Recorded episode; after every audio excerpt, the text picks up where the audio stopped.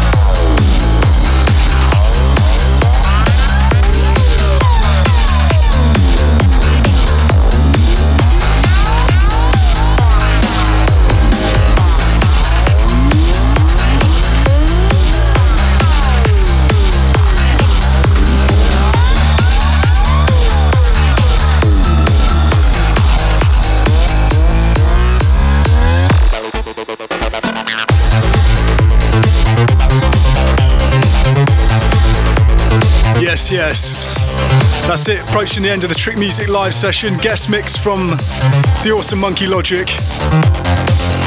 If you're interested in any of the tracks that you've heard during this mix, check out our blog, trickmusic.com forward slash blog, full track listing, and also links to the various labels that the tracks have been coming from.